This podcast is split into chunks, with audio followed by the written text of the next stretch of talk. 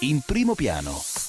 Buongiorno, buon sabato da Giulia Crivelli, benvenuti alla nostra rassegna stampa internazionale. Comincerei questa settimana da un articolo che è apparso su, uh, la, su Liberation e lo trovate tu, tradotto interamente su Internazionale di questa settimana, che vi segnalo anche per la copertina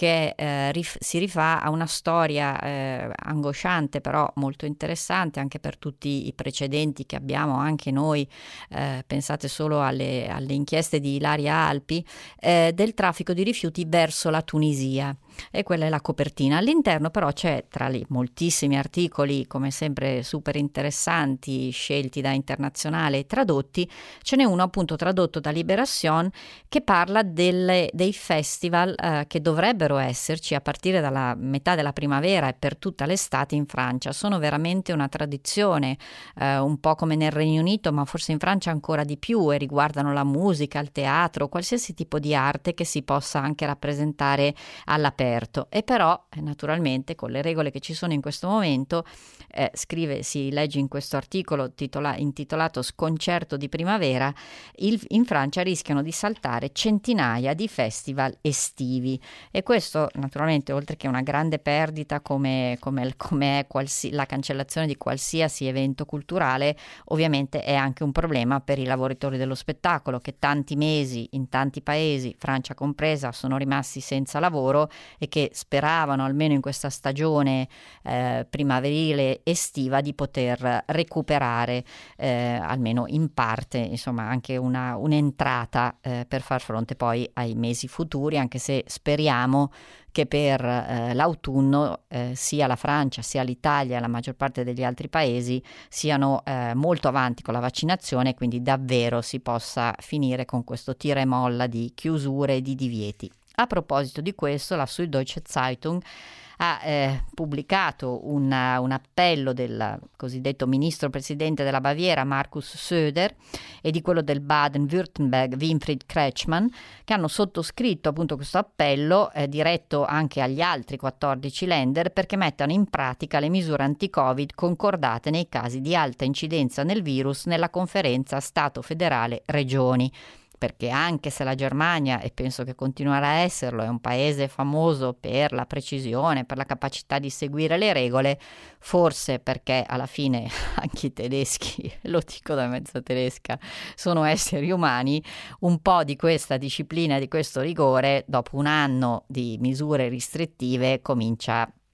a non, fa- a non, esserci più e quindi ci sono moltissime proteste sia a livello istituzionale dei singoli lender sia naturalmente dei cittadini per non rispettare di nuovo questo lockdown. Vedremo perché ancora eh, abbiamo sentito la sua voce proprio ieri a Effetto Mondo, eh, Angela Merkel ha eh, fatto un ultimo appello insieme agli auguri di Pasqua ai tedeschi per cercare appunto di passare questi giorni, queste festività di Pasqua in modo molto tranquillo tranquillo rispettando le regole. E lo ricordiamo ancora una volta, noi pensiamo quasi sempre, eh, soprattutto per chi magari non ha figli a scuola, perché le scuole, lo sappiamo anche in Italia, chiudono per Pasqua qualche giorno, pensiamo eh, per, a Pasqua come sostanzialmente a un weekend lungo, ma nella maggior parte dei paesi dove i calendari eh, scolastici sono anche organizzati in un modo molto diverso da quello italiano, come minimo ci sono due settimane di vacanza e la Germania è uno di questi paesi, quindi eh, Pasqua non sono tre giorni, ma sono appunto è un periodo di vacanza in cui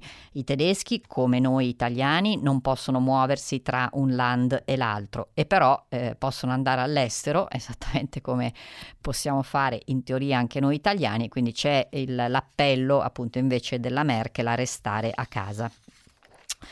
Uh, sempre to- mh, mm, torniamo un attimo in Francia perché questa settimana ci sono stati due addii uno, abbiamo appena citato Liberation, è stato l'addio dopo 50 anni del vignettista di Liberation, che eh, quasi certamente verrà sostituito con eh, una, una, um, una vignettista che lavorava a Charlie Hebdo. Anche Plantu ha detto addio a 50 anni di collaborazione con eh, Le Monde e in questo caso il eh, verrà sostituito eh, da vignettisti che fanno parte di un collettivo appunto di vignettisti che si alterneranno eh, sulle pagine di Le Monde. E l'esordio è stato proprio ieri ed è una vignetta in cui si vede un equilibrista, quasi un funambolo su un filo e la testa di quell'equilibrista è il globo, quindi si capisce che è il pianeta, il, la, naturalmente indossa una mascherina e soprattutto riesce a tenersi in equilibrio sul filo come fanno eh, i funamboli appunto, eh, bilanciando non quelle lunghe aste, ma bilanciandosi non con quelle lunghe aste, ma con una lunghissima siringa, quindi il tema ancora una volta delle vaccinazioni. E eh, tra l'altro ieri alcuni giornali hanno pubblicato i dati mondiali sulle vaccinazioni, noi eh, siamo eh, stupiti dal fatto che in alcuni paesi, il nostro compreso, ancora non ci siano vaccinazioni di, eh, che le percentuali di persone vaccinate siano ancora troppo basse. Pensate che però nel mondo, questa, e, e stiamo parlando di una pandemia, non, non scordiamocelo mai, nel mondo la, persone, le, la percentuale di persone vaccinate è di appena il 2%. E a proposito di questione di vaccini, che naturalmente riguarda soprattutto la disponibilità eh, dei vaccini, sapete quanti, quanti, eh, così, quanti screzi, quanti problemi ci sono stati tra eh, l'Unione Europea e il Regno Unito il Daily Telegraph qualche giorno fa, aizzando un po', il Daily Telegraph è sempre stato pro Brexit e diciamo aizzando un po' questo sentimento anti-europeo, ha pubblicato un lungo articolo spiegando che uno degli stabilimenti europei dove viene prodotto, in Olanda in particolare, um, il, uno degli stabilimenti dove viene prodotto AstraZeneca, vaccino di AstraZeneca è stato in realtà costruito prima che eh, il Regno Unito uscisse dall'Unione Europea e quindi anche eh, i soldi dei contribuenti eh, britannici sono sono, hanno contribuito alla costruzione di quello stabilimento. Come dire, non osate eh, usare eh, la scusa del ciò che viene prodotto in Unione Europea non deve lasciare l'Unione Europea perché anche noi abbiamo contribuito a quella, ehm, a quella fabbrica. Detto però questo, che è l'opinione di un giornale, eh, la lettura, se vogliamo, di un giornale, eh, poi ci sono state anche le dichiarazioni, sempre rese alla stampa britannica, di Michel Barnier, che è il capo negoziatore dell'Unione Europea in, quella, eh, in quell'estenuante negoziato pre e post Brexit, che ha invitato Bruxelles e Londra a una sorta di cessate il fuoco in questa guerra dei vaccini. Perché in effetti non è, eh, è, una strada che non conduce molto lontano e tra l'altro il Regno Unito, anche se da una parte eh, Boris Johnson insiste che non, non, sarà un vero problema questo del, ehm, della mancanza di vaccini, poi in realtà ha anche già detto che eh, se eh, effettivamente cominceranno a esserci eh, delle forniture molto inferiori alle sue attese, eh, ci potrebbero essere dei problemi per le seconde dosi. Eh, naturalmente eh, questa è stata un po' la settimana degli appelli alla cautela perché, eh, come sapete, questa settimana nel Regno Unito è stato raggiunto un altro step di quel percorso verso eh, la fine del lockdown tracciato da Boris Johnson. Il primo step in assoluto è stato l'8 marzo, la riapertura delle scuole e adesso la possibilità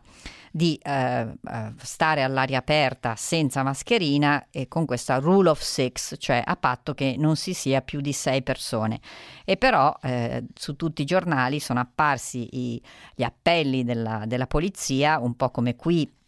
quelli della, della, nostra polizia locale eh, che hanno detto noi ovviamente non possiamo controllare tutti e quindi siccome eh, tra l'altro nel Regno Unito c'è stata un'ondata anche di, um, di, di mh, temperature molto molto alte, eh, addirittura eh, le più alte da 50 anni in alcuni giorni, le persone ovviamente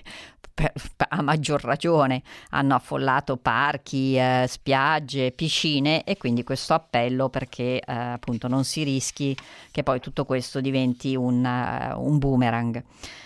Oh, negli Stati Uniti ne abbiamo parlato tanto, quindi non ve lo ribadisco, poi ne hanno parlato tanto anche i giornali eh, italiani. C'è, stato, eh, c'è stata la presentazione di questo piano di uh, Joe Biden e quindi dell'amministrazione Biden da 2 trilioni di dollari. Eh, per semplificare possiamo dire che è un piano per le infrastrutture, ma soprattutto è un piano animato eh, da una svolta, da una transizione ecologica. E di questo hanno parlato in tanti, ne parleremo ancora perché il piano adesso è stato presentato dalla, dalla Casa Bianca, ma deve naturalmente ottenere l'approvazione del Congresso e se alla Camera dei rappresentanti sappiamo i democratici hanno una buona eh, percentuale eh, di, eh, di mag- una buona maggioranza, nel, al Congresso invece di fatto non hanno la maggioranza, ci sono 50 senatori democratici, 50 senatori repubblicani, la differenza la fa sempre, come se fosse il 51esimo eh, membro del congresso, la vicepresidente Kamala Harris, ma comunque si tratta di, appunto, di una situazione sempre al limite, anche perché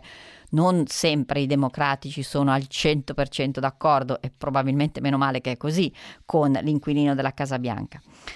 Eh, però ci sono tanti, anche tanti altri fatti di, di cronaca. Eh, quello che forse ha fatto più scalpore, perché c'è un po' il rischio che eh, su, questi, su, questi, fatti i repubblicani usino un po' due pesi e due misure o che magari non vengano considerati altrettanto gravi dai repubblicani rispetto a quello che succede se una, uh, indagini di questo tipo vengono